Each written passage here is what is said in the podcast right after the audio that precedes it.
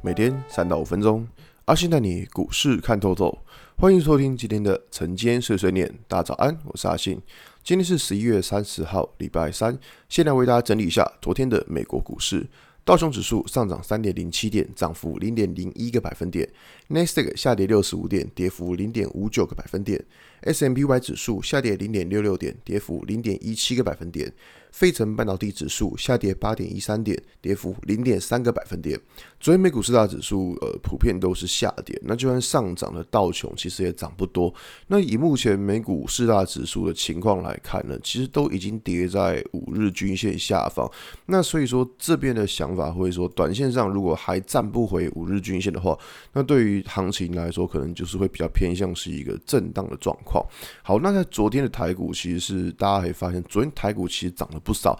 那最近有新闻外传说，中国大陆可能要放宽，就是他们所谓的防疫的那些，就是什么封锁之类的。那所以说这一件事情，这个新闻出来之后，就带动了昨天台股的上涨。因为我们知道嘛，其实以今年中国的经济来说，他们在现在全世界都已经开始在解封了，唯一一个还在封的只有中国。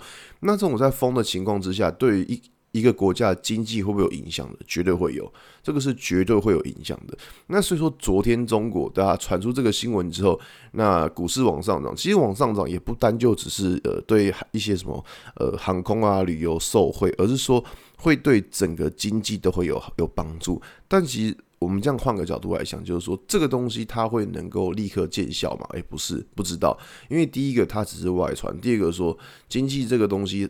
并不是只看单一国家，而是要看全世界。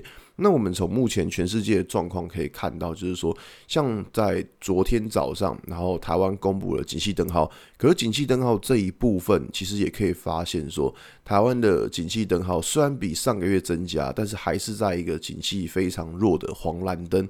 那像这种黄蓝灯，其实你会发现，不管是领先指标、同时指标，或是落后指标。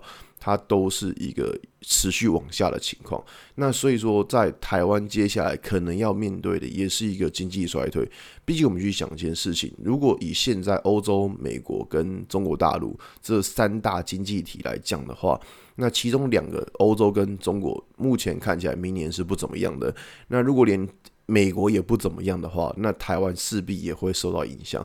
所以这个东西其实就是在未来我们可能要需要面对到的事情。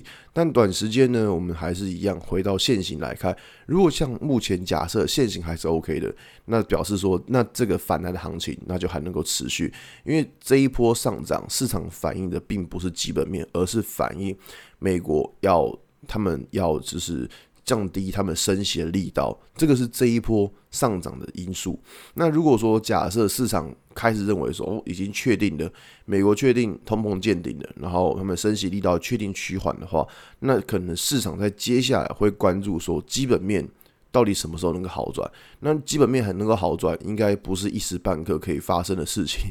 对，所以说这个东西，如果等到市场关注到基本面之后，反而会需要小心的，就是说会不会开始指数出现一个受到压力的情况？好吧，今天节目就到这边。